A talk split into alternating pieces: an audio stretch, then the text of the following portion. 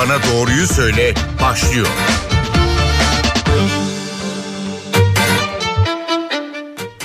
NTV Radyo'dasınız. Ben Gündür Öztürk Yener. Doktor Bana Doğruyu Söyle programıyla birlikteyiz. Covid-19 pandemisine ilişkin merak ettiğimiz her şeyi uzman hekimlere sormaya devam ediyoruz. Bugün canlı yayında İzmir Katip Çelebi Üniversitesi Enfeksiyon Hastalıkları bölümünden Profesör Doktor Alper Şener'e sorularımızı yönelteceğiz. Hocamıza merhaba demeden önce dinleyicilerimize telefon numaralarımızı hatırlatalım. 0 212 alan koduyla 335 47 20'den bizlere canlı yayında doktorumuza soru yöneltebilirsiniz. Ayrıca WhatsApp hattımıza da mesajlarınızı yazmanız mümkün. Onu da hatırlatalım 0530 010 22 22 nolu WhatsApp hattımıza da mesajlarınızı yazılı olarak gönderebilirsiniz. Tekrar edelim 0212 335 47 20 doktorumuza sesli olarak canlı yayında sorularınızı yöneltebileceğiniz telefon numarası ve Türkiye'nin Covid ile mücadelesinden son haberleri paylaşalım. Aşı tedarikinin hızlanmasıyla birlikte yeni yaş grubuna geçiliyor. 40 yaş kişilerin aşılanmasına başlandı. Türkiye'de bugüne kadar 33 milyon dozun üzerinde aşı yapıldı. İlk dozu olanların sayısı 20 milyonu geçti. Bu hafta 4,2 milyon doz BioNTech aşısı gelecek. Sağlık Bakanı Fahrettin Koca Can kaybı ve yeni vaka sayısındaki düşüşe dikkat çekti. Salgın iyice geriledi. Yenileceği gün çok yakın ifadesini kullandı. Bakalım Doktorumuz da aynı görüşlere mi sahip? İzmir Katip Çelebi Üniversitesi Enfeksiyon Hastalıkları bölümünden Profesör Doktor Alper Şener telefon attığımızda. Hocam hoş geldiniz yayınımıza. Hoş bulduk. Merhabalar, iyi yayınlar diliyorum. Nasılsınız? Çok teşekkür ederiz. Gayet iyiyiz hocam.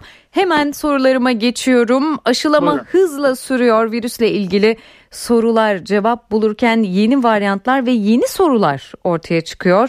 Ancak hamilelerle ilgili henüz net bir yanıt alamıyoruz. Bazı ülkeler hamileleri aşılıyor, bazıları yeterli veri olmadığı gerekçesiyle kararı anne adayına bırakıyor.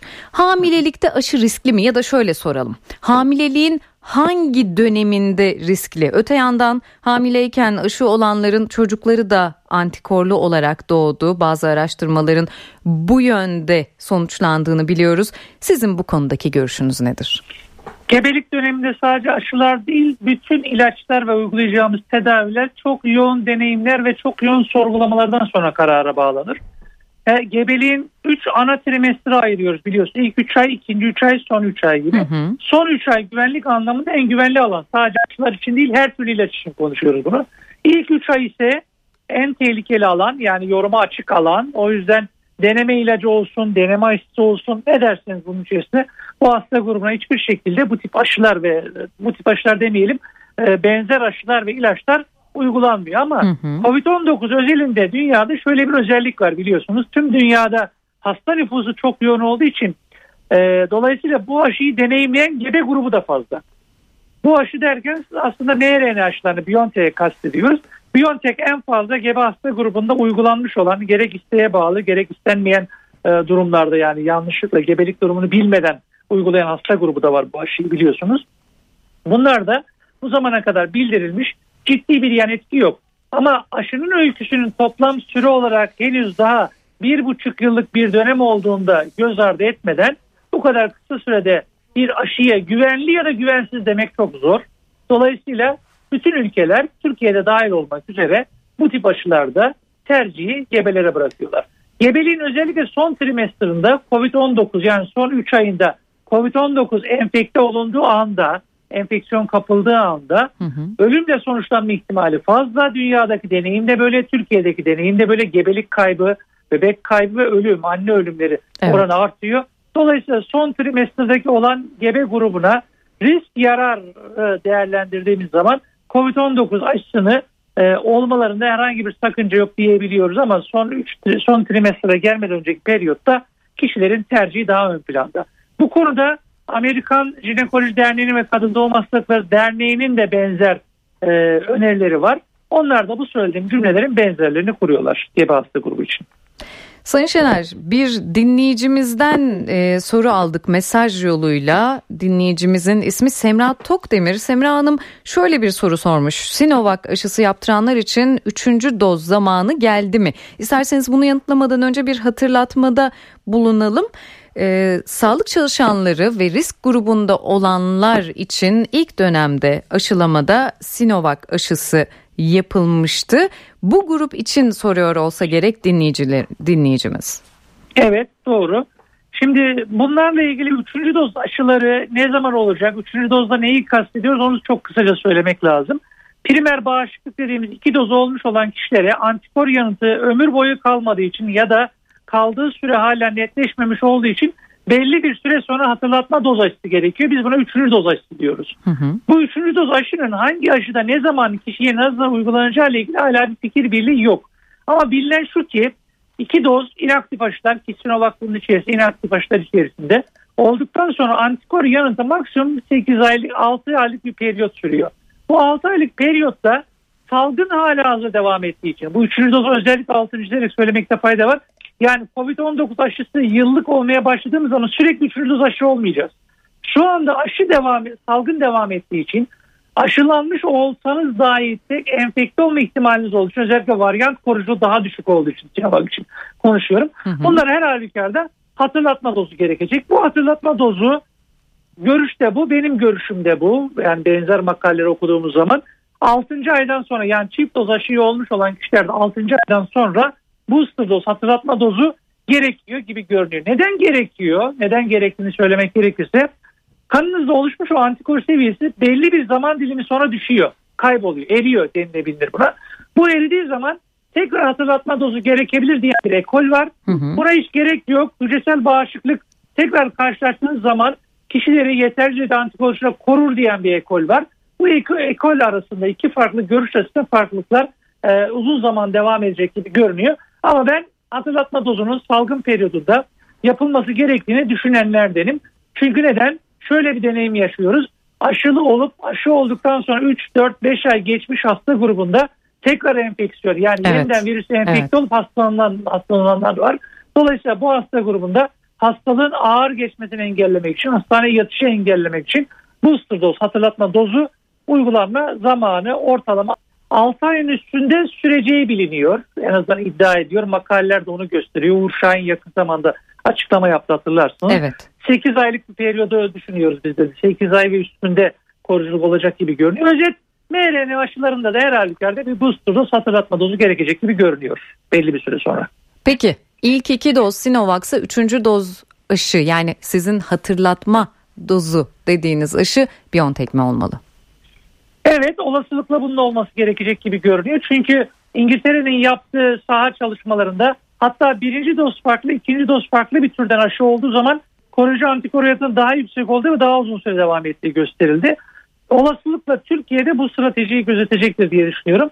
Sinovac aşısı olmuş olan, iki doz inaktif aşı olmuş olan sağlık çalışanları ve e, ileri yaş grubu hasta grubunda hatırlatma dozunu tek doz e, mRNA aşısı, BioNTech aşısı şeklinde bir planlama yapılacaktır diye düşünüyorum ben de.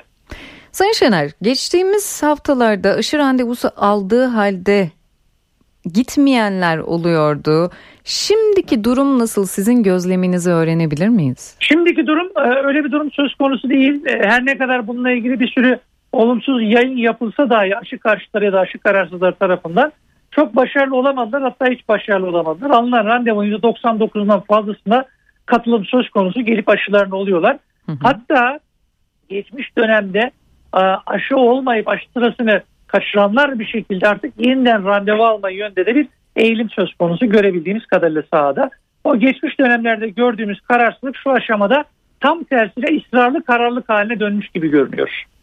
Hocam birazcık aslında umutlanmaya yönelik bir soru diyelim. Covid servisleri ve yoğun bakımlarda şu anda durum nedir?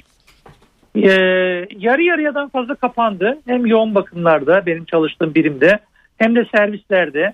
Ee, poliklinik başvuruları ve acil servis başvuruları da yarı yarıyadan fazla düştü. Ama bu tabii ki bu sürecin içerisinde e, devamlı olması için, kalıcı olması için de aşının yaygınlaşması gerekiyor.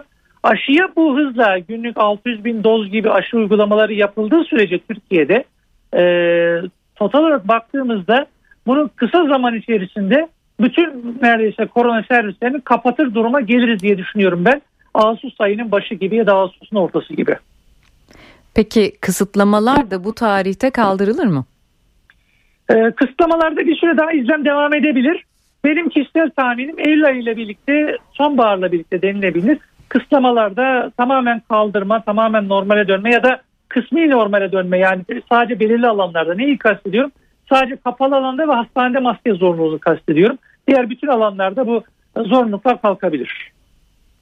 Sayın Şener yine bir dinleyici sorusunu yöneltelim size. Dinleyicimiz Mahmut Özgen soruyor. Ee, yerli aşı gönüllüsü olmak için çok talep var mı diye sormuş dinleyicimiz. Biliyoruz ki şu anda e-nabız üzerinden yerli aşı gönüllüsü olmak için de bir seçenek var. Oraya tıklayarak başvuruda evet. bulunulabiliyor.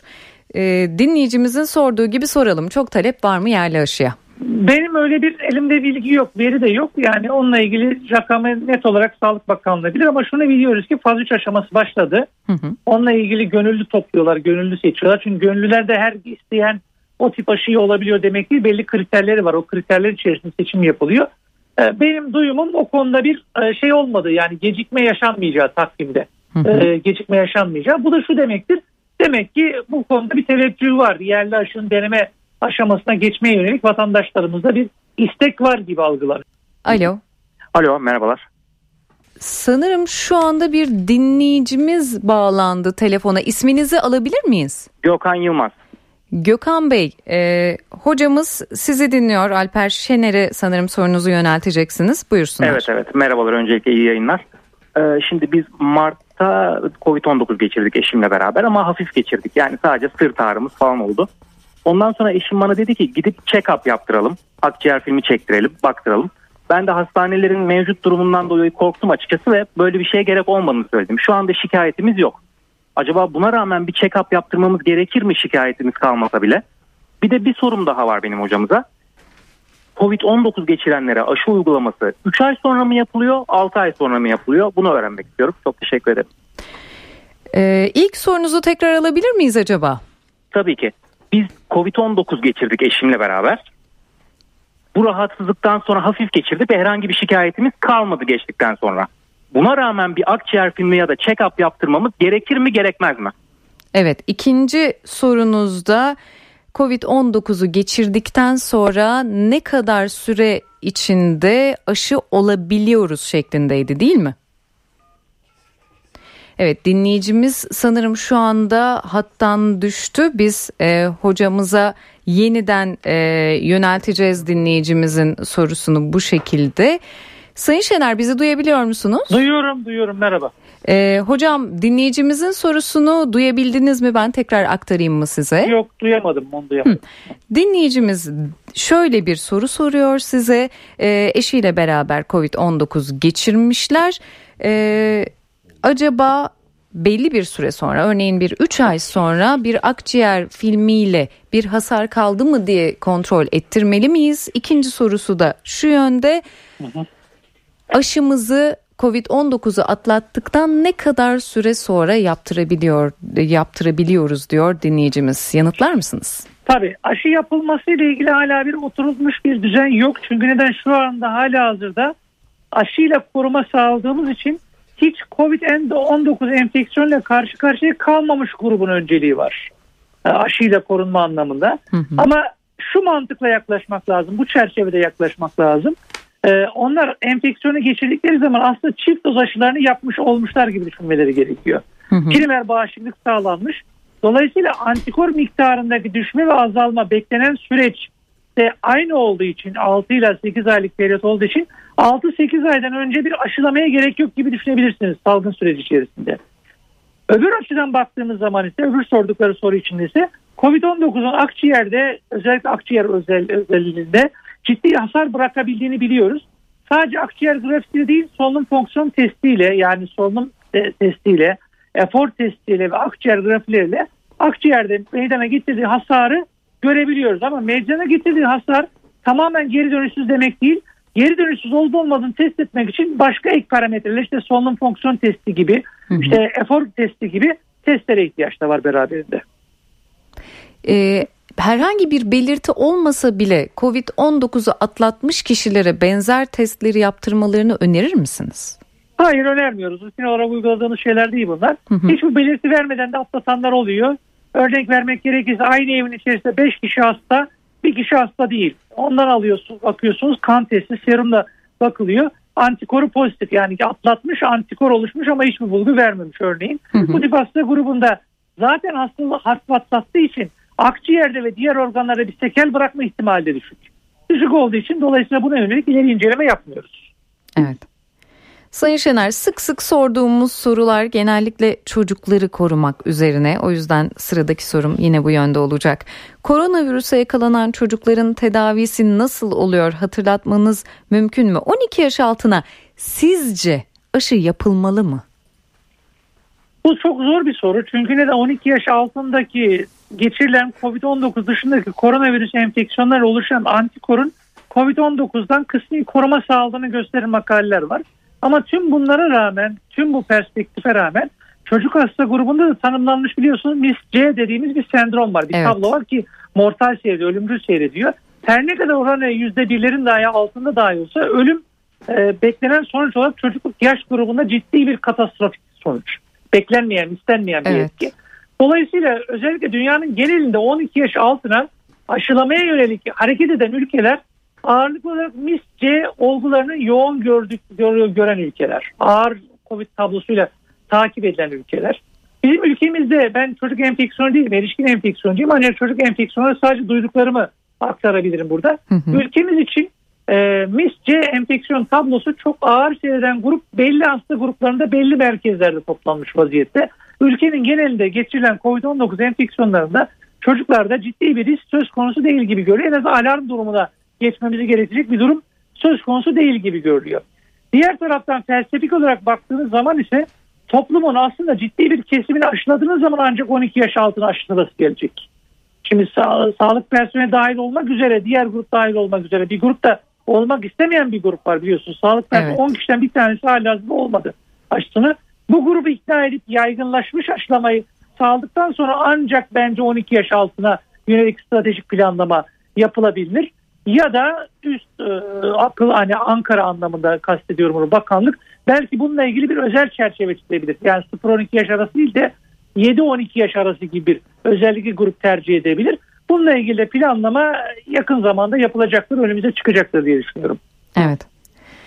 Hocam e, koronavirüsün kanı koyulaştırıcı etkisi nedeniyle bu dönemde hekim kontrolünde elbette kan sulandırıcıların bazı hastalara önerildiğini biliyoruz. Bir Ha. takım haberler çıktı bu ilaçları kullanırken kanı sulandıran yaz meyvelerinden uzak durma, durulması gerektiği yönünde kiraz gibi ananas gibi meyveleri kan sulandırıcı ilaç alırken kullanmayın şeklinde haberler var. Sizin bu konuda yorumunuz ne olur? Şimdi bu tip meyvelerin içerisindeki kan sulandırma etkisi olan moleküller yani kimyasal yapılar öyle düşündüğünüz düzeyde çok yüksek miktarda değil.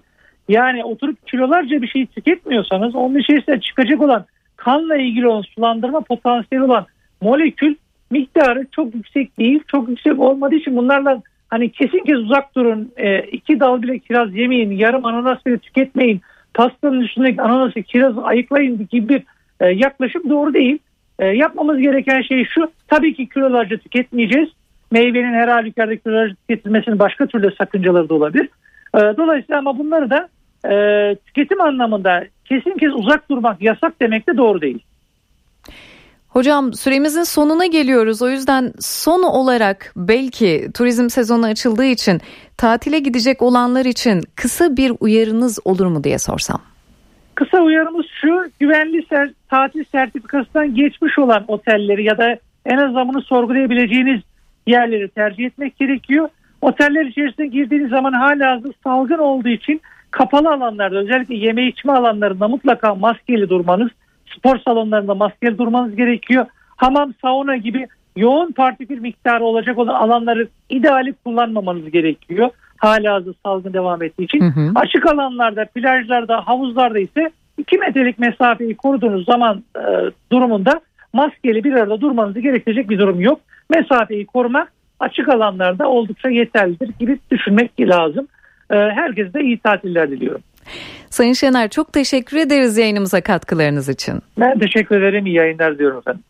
İzmir Katip Çelebi Üniversitesi Enfeksiyon Hastalıkları bölümünden Profesör Doktor Alper Şener sorularımızı yanıtlıyordu ve böylece Doktor Bana Doğruyu Söyle programını noktalıyoruz. NTV Radyo'da gelişmeleri aktarmayı sürdüreceğiz.